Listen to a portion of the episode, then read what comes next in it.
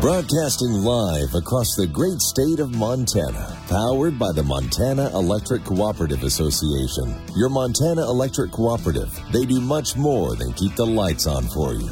This is Montana Talks with Aaron Flint. Day three of our live coverage from the SHOT Show, the world's biggest gun show and outdoor gear show, really uh, is well here in Las Vegas, Nevada at the Venetian Hotel and Casino. We got John Jackson, the Joker from Twitter, here sidekicking with us once again on this Friday for Montana Talks. But, you know, John, on Wednesday, it was Wednesday morning show. We were just wrapping up the show.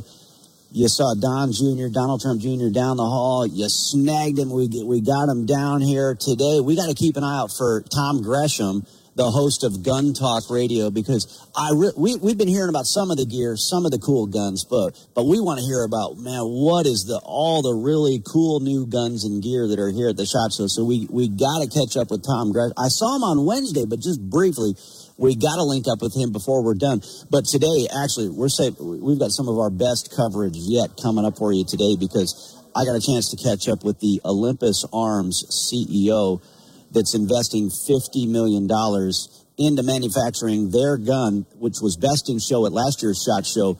And they're going to be building these guns in Helena, Montana. So that's going to be coming right up. So, uh, but uh, man, we've been having an, an incredible time just over the last two days since yesterday's show. What's the coverage that's standing out to you? The, the biggest one was Mansour. Um, hearing about Mansour's, Andy Mansour's investment into Glendive. What was that? Hundred over hundred million dollars. Hundred twenty-five million dollars. He's putting into Glendive, Montana. And for anybody out there listening who's you know from other states, you understand what that infusion of cash is into tiny little Glendive, Montana, and the amount of employment it's going to bring, jobs, and like he was talking about the ripple effect across the other sectors, restaurants and, and daycare and everything that goes into truckers, yeah, tr- shipping. That was the most impressive. Well, and what you get is if, it's just like what what Lewistown, Montana, kind of saw. You you might get a Spika Manufacturing that builds this over here and then another manufacturer says, well, well, hey, I want to manufacture something out of, out of Lewistown, Montana too. And then there might be a guy down the road in Great Falls or, or up the road in, in Roy or Winifred that says, hey, I've got this little widget that, that works very well with what you're building there. Uh, so then they start a whole new business and start making good money based off of that. So yeah, we're going to see that from every single one of these industries and others are going to want to attach to it. Uh, the incredible thing about, you know, Bricksteel Defense is $125 million investing into Glendive, Montana, into eastern Montana to build this ammo manufacturing facility. So this is a big player with big cash coming in. This Olympus arms story is also incredible for yet another reason. This isn't some big player coming from the national capital region, Washington, D.C. area. That this is a guy who was tooling around in his garage for the last 10 years to build a better gun, to build a better rifle, because he was a sniper himself on active duty. He's still in the Montana National Guard, and he and he's now leading the company that had the best in show gun at the shot show last year. He's going to describe that that gun for you coming up uh, right after this. It's the it's the Vulcan recoilless outstanding rifle. Thing's freaking incredible. His story's even more incredible. Powerful conversation with Olympus Arms CEO Michael Marino Grew up on a ranch south of Butte. That's coming up next.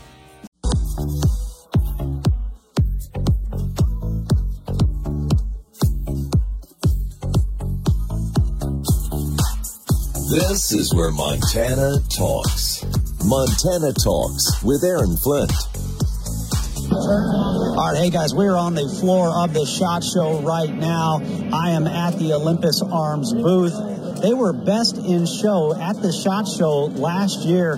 Michael Marino is uh, not just the CEO, but he's the founder of Olympus Arms and uh, just made a major announcement $50 million investment, Helena, Montana. Uh, Mr. Marino, an honor to be here with you today. Thank you so much, Aaron. I appreciate it. It's a great opportunity. Uh, I don't know if you can say, but apparently there, there were some pretty big time folks uh, that are very important uh, in the gun industry, especially for a company like yours. But I don't know if you can share who that was you were just talking to. I, I sure can. You know, it's we've been working pretty closely with Army DevCom. Uh, we've sold them three of our rifles. They've tested them. The results are just off the charts, quite literally. It didn't register on the chart how low the recoil was. Um, they talked to us about what we're doing next. We're building a grenade launcher for the Army, a 30 millimeter semi-automatic rifle.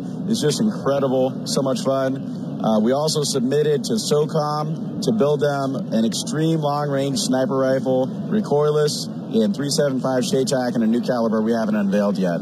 So we just have all kinds of opportunities in the future. And I designed this rifle for the military. I'm a career soldier myself. And I just we just need something better than the M4 and the M16 out there, and that's why I made this. You know what I love about your story? I mean, it was so incredible to hear this news from the governor. $50 million investment by Olympus Arms in Helena, Montana, uh, manufacturing the gun that was the best in show last year at the SHOT Show and, you know, when I hear that news, it's great news. It's great news for Helen. It's great news for Montana. And my assumption is, okay, this is some very wealthy guy from another state, some very successful business that is that is graciously deciding to do this in Helena, Montana. It's actually even cooler than that.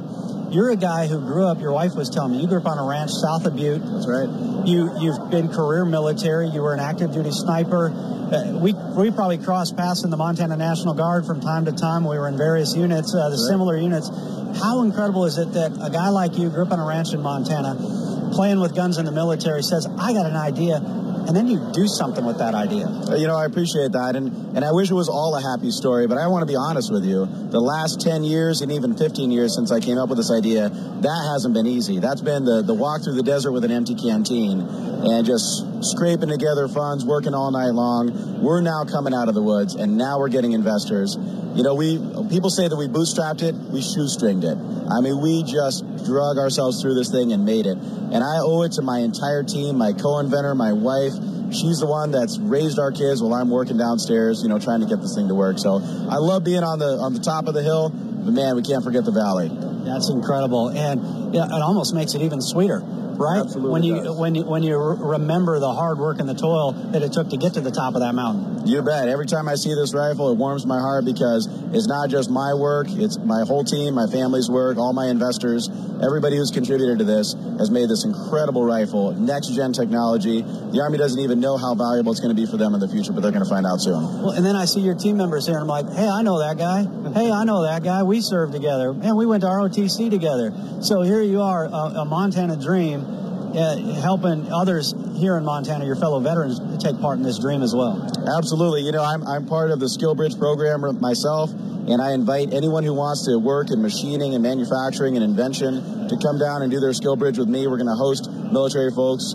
I've got soldiers who are my employees and also in my company in the military, and we love it. We're just pro military, pro Montana, pro America describe this gun that you made that was the best in show last year. You talk about recoilless. I was uh, uh, one of your guys was showing me video of this thing, and he said, "Imagine doing CQB with this.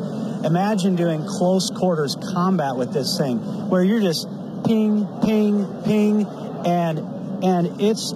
It's not moving. It's not. It's not. You know, moving up and down and up and down as you try to regain composure to get your to get on target without that recoil, you can stay on target while you're engaging that target multiple times. It is incredible. It's a huge evolutionary leap in the firearm. Every time this has happened through history, people have had to learn how to use a new firearm. Recoil mitigation is no longer the thing that you're focusing on. Now, you watch your round hit the target, and then you decide whether or not to shoot another round at that target or transition to another. If I shoot a paddle on a target, I can hit the paddle on one side and move to the other. I have to wait for that paddle to swing all the way around before I can pull the trigger again. That's how fast you stay on target. And like you said, I was a sniper, I was an infantryman, dismount. I was in Afghanistan in 02, Iraq 03, Iraq 06. We needed guns then. We needed guns that worked and guns that put the enemy down and allowed us to move on and, and save American lives. So that's what I made. I, you know, as you know, driving around in those Humvees in Iraq, you have some great conversations with guys. There's some really tough days, but man, there's a lot of smoking and joking and having just a good time with the boys while you while you, you rove around, right? And there's a lot of good ideas that come up. Yeah. And you, yeah, you can have a great idea. Man, what if we had a gun that could do this? How do you actually take that idea and make it reality? You know, it's amazing. I I started off with the idea, and I, I, was actually at sniper school, and I shot the M24 and I shot the Barrett side by side, and the Barrett had less recoil than the M24. And right then I said, wait a second, we're doing this wrong. I said, make me a recoilless rifle in 30 caliber and give it to me as my battle rifle. And they said, it cannot be done, it's impossible. And I said, crap. I mean, there's no way. If I can do it with a 50, I've got to be able to do it with a 30. And so moved on in the in our history in our future. Then we have a multi-caliber rifle that we were designing for survival. I want to be able to shoot any caliber that I pick up. And I came up with the idea based on some long recoil guns. The MG42, for example, was a big inspiration. Remington Model 8, Johnson 1941. The guns that are designed by the greats are the ones that inspired us. And so we started taking their ideas and miniaturizing them and putting them in a handheld platform. And it really just was working on it, thinking about it, dreaming about it, and eventually the idea, the actual inspiration of this design came to me. Um, and then I had to make it work. So it's just an incremental, one step at a time, long ruck march through the desert, and then you get to the other side. That's just how it is. Let's hold it right there. Absolutely incredible. Let's hold it right there. A little bit left with Michael Marino from the SHOT Show floor.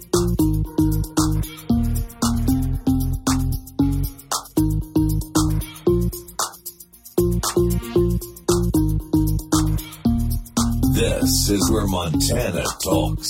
Montana Talks with Aaron Flint.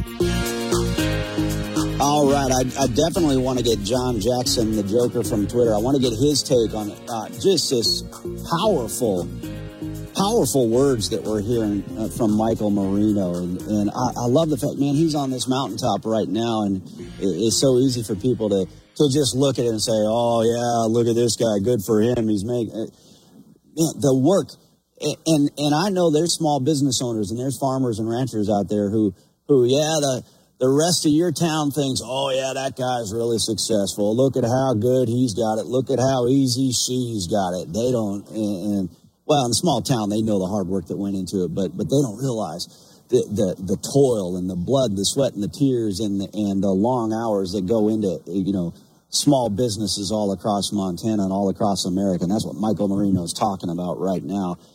So, uh, but anyway, I want to get John Jackson's take just on the, the, the weaponry and the recoilless uh, rifle that that he's talking about, that Michael Marino is talking about here, because John's a retired federal law enforcement officer, so getting his law enforcement firearms background side of, the, uh, side of it will be interesting as well. But first, uh, let's hear more of our conversation with Olympus Arms CEO Michael Marino. It's remarkable. And your wife was telling me how you were kind of a gun geek and you'd be out in your garage, you know, playing, tearing things apart, trying, you know, taking this tube and doing this and kind of being your own little manufacturing engineer. And that's how you started in the early days. I, I cringe to remember what I did. I'd buy a gun and I would grind it down and I would put it into aluminum that I bought from the hardware store. And I, I was so unsafe. I would never do that ever again but I had to because I had no money and I had no facility. I had no opportunity to do it. So I just did it with a grinder and a drill press and whatever I had, a Dremel tool, you know. And, and but that is what made the proof of concept. That's what got other people's attention. That's what built, started building the momentum. But man, it started with nothing. It's absolutely incredible, and and then just to be here and to be one of you know, uh, one of the big deals at a show like this, uh, it, it's in, it's insane uh, probably more than a dream come true. It absolutely is. I'm actually afraid to wake up and be three years ago when the gun wasn't working. Um, so I'm really happy that that hasn't happened yet. It's incredible. You grew up on a ranch south of Butte. What do you tell a kid that might be listening on a, on a farm south of Scobey right now? To that young man, a young woman out there with an invention, hang on to that dream. Don't let education close off your ability to be creative. Don't let them tell you how it's done. Don't let them tell you what is not possible. Because I'm telling you, I've done several things that are impossible right now, and I hire people who do the impossible. So keep dreaming and come and work for a company that values you. So when you say don't let education get in the way, meaning uh, meaning you don't need all those fancy degrees. I, I wish I was a degreed engineer, but I might be better off not being one because if you go to college, they tell you what's been done. They don't let you discover it. They tell you, they close off that part of your mind that's creative, and they tell you one way to do it. And that's not what invention and innovation is about. Give someone a problem and let that supercomputer between your ears figure out the solution. Incredible stuff. Michael Marino, Olympus Arms, an honor to chat with you. And of course, your wife. Thanks for her service. Thanks for yours. Thanks so much, Aaron, and thank you for your service as well. John Jackson, Man, that last part, I almost forgot. That was one of the best parts. I, am still here eh, on Radio Row at the SHOT Show, pumping my fist in the air with everything Michael Marino had to say right there. It's, it's amazing, too, to hear him talk about He said, "Yeah." You, I've heard this uh, a lot of times from actors and comedians, people like this, because they get accused of being, "Oh, you're an overnight sensation." And they'll come right back and say, "Yeah, I'm an overnight sensation of 10 years or 15 years. Like I've been doing this craft now for 12 years, and I just hit something that caught fire." And I had to bartend for all those 10 years. yeah. And then still get up uh, six hours later to exactly. try to get that gig. Yeah, good point. Good Yeah. point. From a, a weaponry standpoint, the grenade launcher rifle that he's developing, the old 203, if you were a 203 gunner in the infantry, okay, so you're popping that grenade out of that 203 underneath your rifle. You're hoping to hit the general area where the enemy's at. He wants to build something where you put that grenade right on the target. Thunk, boom, right on the target where it needs to go. That's incredible. Oh, and, and if they could, I have some experience with, with that that I won't, that I won't really go into here. Misfire. but, but the ability to um, make, make that work, and also, if he's listening, the ability to, if your rifle could have some way, or with that round, to take off the safety portion of it to where it, it, has to go so far before it'll arm itself To sort it'll actually shorten- explode Shorten the arming mechanism. shorten the arming mechanism to where you, you know, say out to 30 yards, it would be effective. You could hit something at 30 yards and blow it up. What you're telling me, John, is you were too wimpy to throw the grenade 30 yards, so you need a gun to do it for you at a close distance. I'm No, telling you that, I'm that that thing has been shot a few times and just landed as a big old lump of lead rather, Yeah. rather than explode. Yeah. because, because the, the range was too short for it to go Well, off. and you don't get your hands are tied tied up already. You don't have time for all that crazy stuff. All right, and then the other thing, the ability to do close CQB, close quarters with uh, with this recoilless, where you can just boom, boom, boom, boom, boom, boom, boom, and that that barrel, you physically see the end of that barrel just punch out, punch in, punch out, punch in. It is handle. It is it is absorbing the shock instead of your shoulder absorbing the shock. But it's also now your rifle isn't popping up and down and up and down and up and down because of all the action. And so as a result, you're just right on that target, right on that target, right on that target. That is huge. And what people don't understand, maybe with a lot of people that, that haven't done a lot of that, you think that that's, that should be a function of how big and tough and strong you are. You just hold that thing tight and you can keep it tight. No, you can't. Not with multiple, multiple rounds going down. After about that fourth, fifth, sixth round, it doesn't matter if you're Arnold. That thing is Yeah. off target now. And, and you can do it to a certain extent, but at some point, everybody's going to look like, oh, la, la, la, la, la, la, la, la. Oh, you know, the, full the auto, guys in forget about Iraq just shooting into the sky. Full auto, forget it. It's going, you know, it's, it's, I mean, you're, you're not hitting anything. Yeah, that's right. Hey, let's jump into our next conversation. Travis has it ready to roll back in studio. Hey, this is so cool. We got Nate Kahana, uh, who is the CEO of Anthem Snacks. And we, we got a chance to talk about Anthem Snacks back when we did our Warriors in Quiet Waters radiothon back before Christmas. Such a cool story. Veteran owned and operated, Bozeman, Montana. They make jerky, and I just tried some of this jerky. It's incredible stuff, but they are the official jerky of the UFC. For those of you who like MMA fights and, and mixed martial arts, Nate, it, it's an honor to see you in person. Thanks for uh, coming down and joining us at the Shot Show. No, thanks for having me. Uh, yeah, when Nick made the introduction, and then obviously Paige and everybody else that we have uh, friends in common, it was it was awesome. You've been you've been totally cool. Oh well, So- well, thanks. Well, I tell you, it's you know, if you have a microphone, wh- why wouldn't you use it for good? And as a veteran, it's so incredible to get a chance to talk about and help promote some incredible veteran-owned businesses that are out there. And and I've heard great things about you guys. You guys actually give a portion of your proceeds back to organizations like Warriors in Quiet Water. So not only are you creating jobs for your fellow veterans, you're also uh, giving back to, to organizations that are supporting our veterans as well. Uh, it's a mandate for us. It's part of our mission of what we did. I, I, I'm a wounded veteran, so I I think there's so much value in what these uh, nonprofits do for our veterans. And when I came to Montana, it was just a natural fit. There's so many, you know, we have one of the highest per capita GDP or capita uh, veteran populations in the country. It's just got the natural backdrop, which is restorative in Montana. And I have the ability to meet with these charities. There, there's a lot of great charities out there. Often you just don't know what's going on. Some of them are in New York or Boston or in LA, and you can't really put the pieces together. They don't, it's hard for me to have an impact on what they do. But here in Montana, I know I can actually go walk up to those charities. So Warriors in Quiet Water, and Brian's doing an amazing job. They That's have incredible. empirical evidence showing what they do. Um, so not only do you understand where the dollar goes, but you can actually see it on the faces of the actual veterans. So it, it's a huge piece of what we do. Yeah, because it's man, there's so many incredible veterans organizations, big and small, and it's so incredible. You guys will just take an idea and run with it. But you're right. Sometimes you don't know uh, who's who and which to support. But when when they're right there in your backyard, doing incredible things for our nation's veterans, not just the ones in Montana, but really all across the country, like Warriors in Quiet Waters. I see you got your Talons Reach Foundation hat yep. on. Last year, I ran into Nick Jones. I'd never met him. I had my buddy Steve Rast, who's a, yep. a Marine Corps veteran in Bozeman. He's always here at the SHOT Show. He said, You got to meet my friend Nick Jones. I, I, had to set my microphone down because I was about in tears talking yeah. with Nick Jones. I mean, it, it's an amazing story. It's an amazing story. And, uh, you know, we work with we work with Nick over at Talons Reach. They're doing a great job.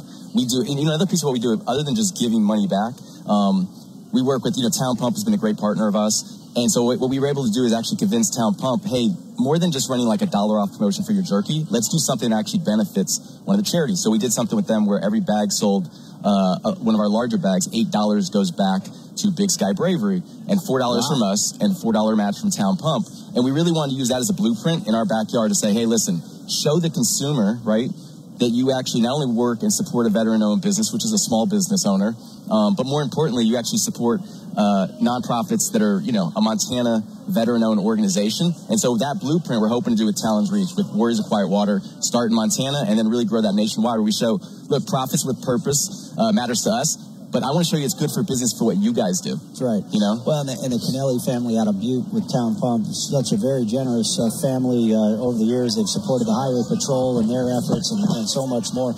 So, Anthem Snacks, you're now the official jerky of the UFC. How fun is it just because you're like a, you're like a VIP now, and I, I just want to go to a UFC fight. One you of these can come days. with us. Yeah, I, I, absolutely. Okay, all right, I'm gonna hundred percent, hundred percent. Oh man, let's do that because yeah. that was in fact uh, the Joker from Twitter. He's not here right now, but uh, he's a big UFC fan. He's a retired federal uh, agent, and so. I was like, man, we got to figure out how to come to Vegas and do a show from the UFC one of these days. Hundred percent. There's a, there's a lot of Montana connections in the UFC. There's a lot of Montana connections. I'm trying to make even more. I'm trying to introduce more brands. I, I just think it's a natural fit for you know all, the, all those organizations, sports organizations, besides being the fastest growing everything, I just think the values align. Um, and I, I, really mean it from like the fighters who I respect so much and the discipline they put in and the hard work. Uh, there's a lot in common with, you know, my background and, and, and people of kind of my cohort coming out of GWOT with, uh, just the discipline and the hard work that goes into, you know, anything the operators do and just really any, any veteran. So, well, man, I, I let's, hold it right there. Hold it right there. More with uh, Anthem Snacks uh, CEO and founder. He's a Green Beret veteran, uh, Nate Kahana. I asked him, so where did you get your beef from? And that led to a very interesting background about how he first moved to Billings because they wanted to set up some meat processing, which may still be in the works. So stand by. This is where Montana talks ag with Lane Nordlund. USDA has announced it's investing $207 million in renewable energy and domestic fertilizer projects to lower input costs and create more opportunities for farmers and ranchers in rural America. Many of the projects are being funded through President Biden's Inflation Reduction Act, which has a large focus on combating climate issues. Are you concerned about the impact government policies could have on your cattle business? One way to make your voice heard in Washington is by joining NCBA. When you join, you'll be part of the nation's oldest and largest national cattle industry organization that has a professional team working in Washington, D.C. on issues that matter to cattle producing families nationwide. Don't stay on the sidelines. Make your voice heard by joining NCBA today at the website ncba.org. Well, Case IH, a global leader in ag equipment, is now recognized as a 2023 Good Design Award winner for the Farmall 75C Electric and Steiger 715 Quadtrac tractors. The award, presented by the Chicago Athenaeum, showcases global industrial innovation in cutting edge graphical design. In other headlines, Agoro Carbon Alliance has announced the company hit a significant milestone of 2 million acres enrolled in sustainable agricultural practices across the U.S. These acres are conservatively estimated to sequester more than 7.5 million tons of carbon over the contract periods.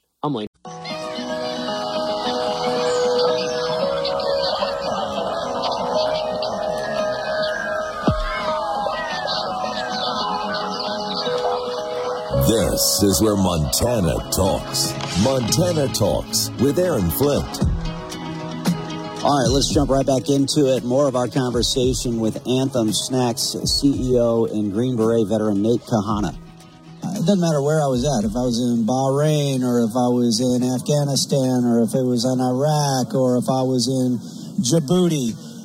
Man, at four o'clock in the morning when that UFC fight is live, everybody, everybody's up. everybody. up. Everybody's up. Everybody. Uh, even the Filipinos, they're there for the Pacquiao fight, but they're for there for the UFC as well. You know, hundred percent. And so, yeah, so you you know how big of a deal this is for veterans in particular. And Oh. that that warrior ethos uh, is it's it's it's important for this country for the fight for freedom domestically as well that we develop that warrior ethos and that we celebrate that warrior ethos. Yeah, I think that's the part that resonated so so well with us, right? It's like where are the future warriors going to come from that actually defend all the hard work that was put in, the blood, sweat um, from the previous generations, and you know, there's a lot going on politically, uh, and I don't get caught up in that so much as you know who's going to carry that mantle, right? And I think we should celebrate that, right? I think that warrior eth- ethos is what's important to us. It's what makes us America.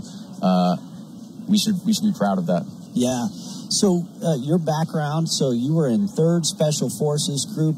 Uh, Can you can you talk about like what your specialty was? What did you do as a as a Green Beret as a special? Some people might even you know they know that Green Berets are cool, that they're badass, but they don't know exactly what a Green Beret actually does. Yeah, so uh, you know, to be honest, I, I was one of those people. Outside of watching a Rambo movie, it wasn't like on my list of things to do necessarily. Um, I just grew up. It, it just happened to be, you know, when 9/11 happened, and like every American, you wanted to do something. Um, so I kind of went down this path. I spent my time in Third Special Forces Group. Green Berets do a lot of everything. Uh, jack of all trades, master of none, and then from there you can specialize and do everything. I was a 18 Bravo, which was on the the weapons side. Oh yeah. Um, So you could be running a gun gun company, not a jerky company. I don't, I don't know. I think after after coming here, you get humbled pretty quickly. You get humbled pretty quickly. But uh, and then I and then on the team itself, I was uh, so we were on the I was on the Halo team. So we did a lot of military free fall jumps and whatnot. And then my thing was I was a advanced special operations, so we ran the intel side of it. So Oh, all yeah. the targeting that came with that, you really worked on uh, whether it's human side, SIGINT side, all that stuff, putting the target packages together um, with your 18 Fox, and and then that got you outside the wire. That got you the resources you need, which you know the probability of actually doing the mission uh, greatly went up. See, I think the 18 Fox, based on, uh, I'm not as familiar with it as you are, of course, but I, that to me is like one of the coolest jobs in the military, I think, because you're still a Green Beret doing all the cool Green Beret stuff, but then you're you're developing the next target list, and you're the, and and well, not just target list. I mean, just uh, Just anything. information, just right? everything. Yeah. Because you do you do a lot. Like again, not everything is a door kicking operation. There's a lot of you know. There- There's a lot that goes in there because you're, you're behind enemy lines for a long period of time. Um, so you have to cultivate those relationships. You have to get the intel, um, which is not on a day in day out basis going to lead to you know kicking in the door necessarily and getting a bad guy. Yeah, and language capability is key because in theory you're going into you're, you're getting dropped into some place and raising an army. Yeah. Uh, and you develop that personal relationship with those locals on the ground. And if you can't speak the language, it's how you going to do it? Yeah, that, that, that, that really is the part I didn't understand the force multiplier effect, whether it's on the training side, whether it's, you know, like you said, if you're actually building, building a force that, that's an indigenous force that's actually going to go out there and let a, you know, nine to 12 person ODA team, you know, team really, there's, there's not a lot you could do with nine to 12 people by themselves, but if you have an indigenous force behind you, there, there's a lot you could do. It- It's funny you talk about. I mean, you were the weapons sergeant, right, uh, on on an A team, and and yet you talk about being humbled when you come to the shot show with the gun knowledge in this room. Because yeah, like I, my buddy EJ Redding is probably one of the fastest shooters. He's he's in Helena. If EJ was walking in right now, he'd look like this big big boy, tall cowboy with the handlebar mustache twisted at the ends with his cowboy hat on and he is one of the fastest competitive shooters, as I understand it, out there. Uh, to where like, to where like, if we all went to the to, to get a beverage later tonight, and Yeah. we were hanging out with e- EJ's buddies, we'd be like, "Holy crap, who are these guys?" Oh, I'm sure. and and they're all like barrel-chested freedom fighters, and they're big, big, big boy cowboy hat, you know, twisted mustache, EJ. But but that's because these guys who grew up and and their life their lives are guns. Guns have been fun to them their entire lives. Whereas for some of us who you know went through infantry training, it's like, oh great, we got to go back to the range. Come on, and, and now it's getting to be fun again. Yeah. you know. No, I'm in the same boat. When I showed up, I was uh, I was shocked. You know, a how many people come from rural America that end up in the military, and the foundation they grew up with versus what most of us grew up with, you know, on just the hunting side, touching guns, being it's it's completely different, right? And then you learn that. And to your point, I showed up first. It was like, oh, range day and everything.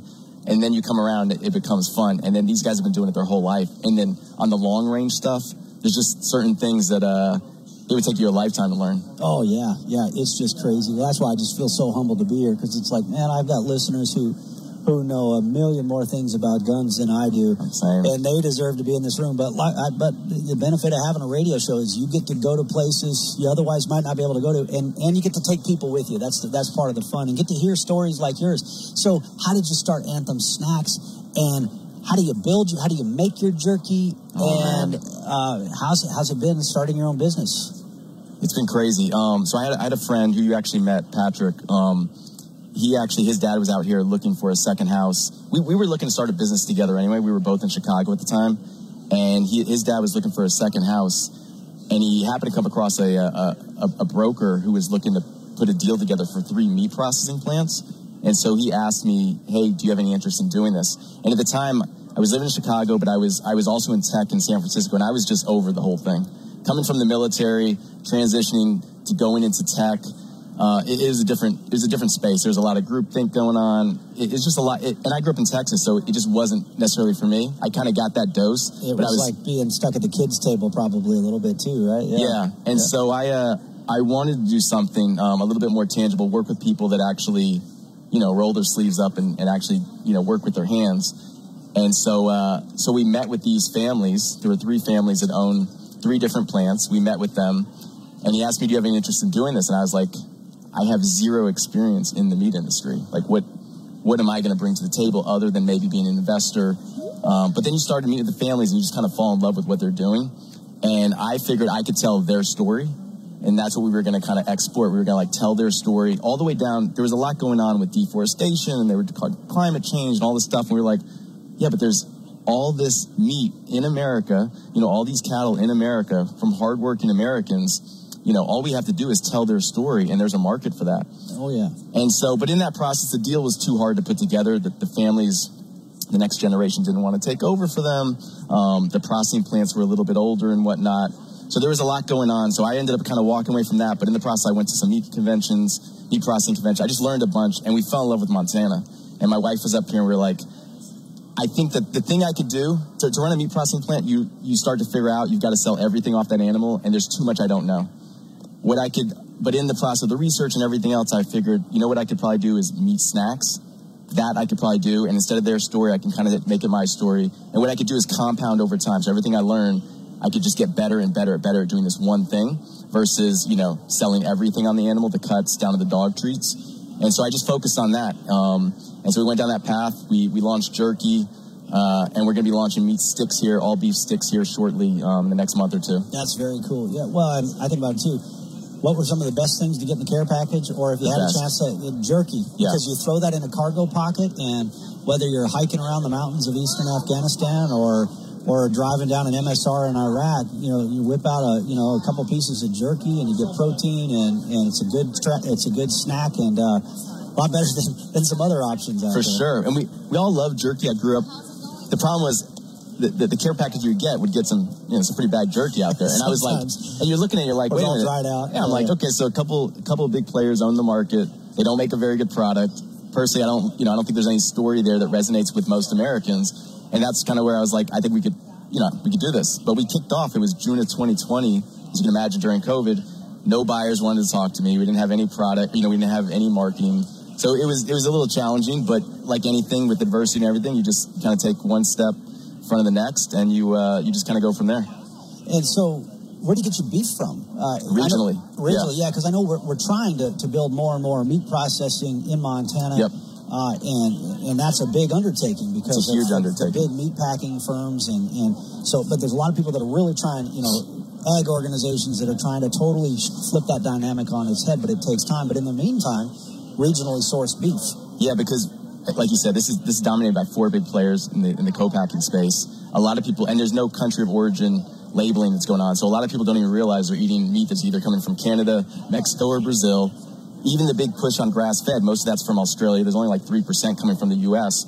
So the, the the thing I learned in the process of, of you know um, possibly going on with those three meat processors and investing in them, we talked to everyone at the state level.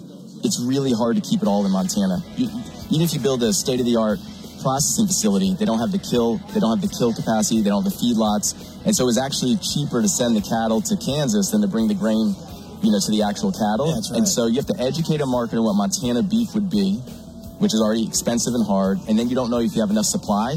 So for me, it was important just keep it in the region to start. Let's build a brand so I know I can scale, and then over time, um, as you create a brand in All right, Montana, let's hold it right there. Back from the SHOT Show. Right?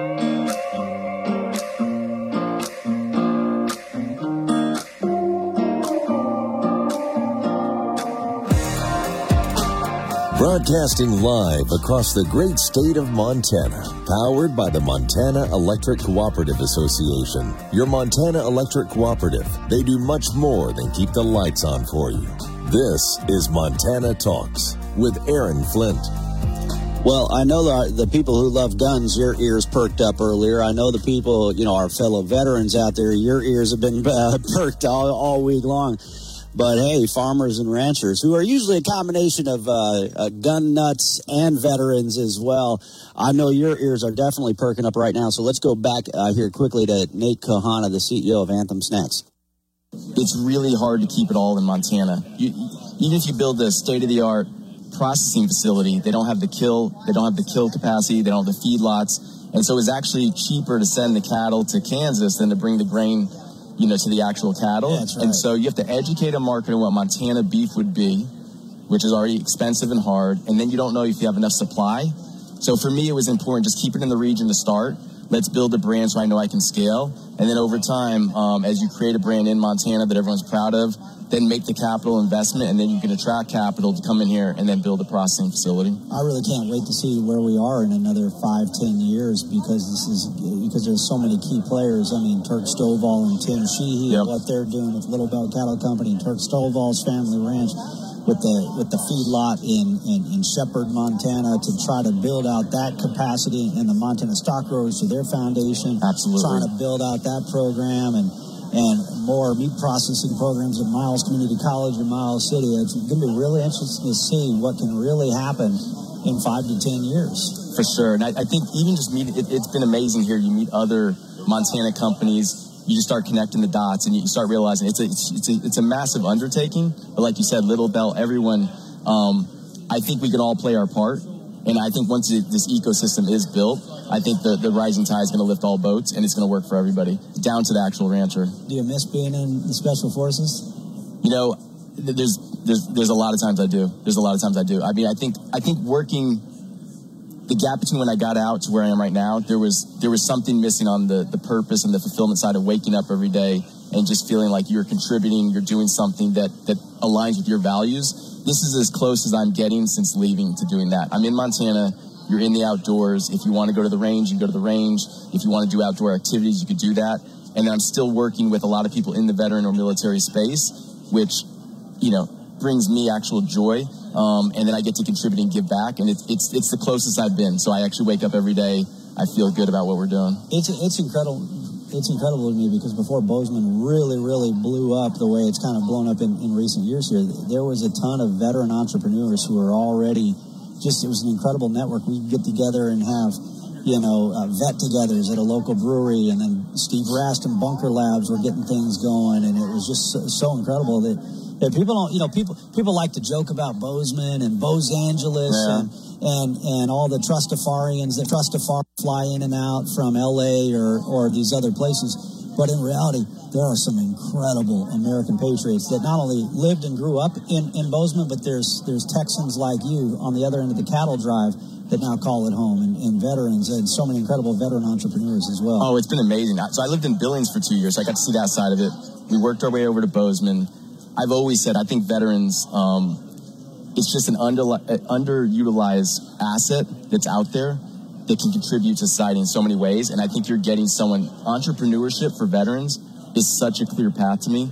because you you you know how to deal with adversity. You know how to kind of you know adjust, call the frago, do whatever you need to do.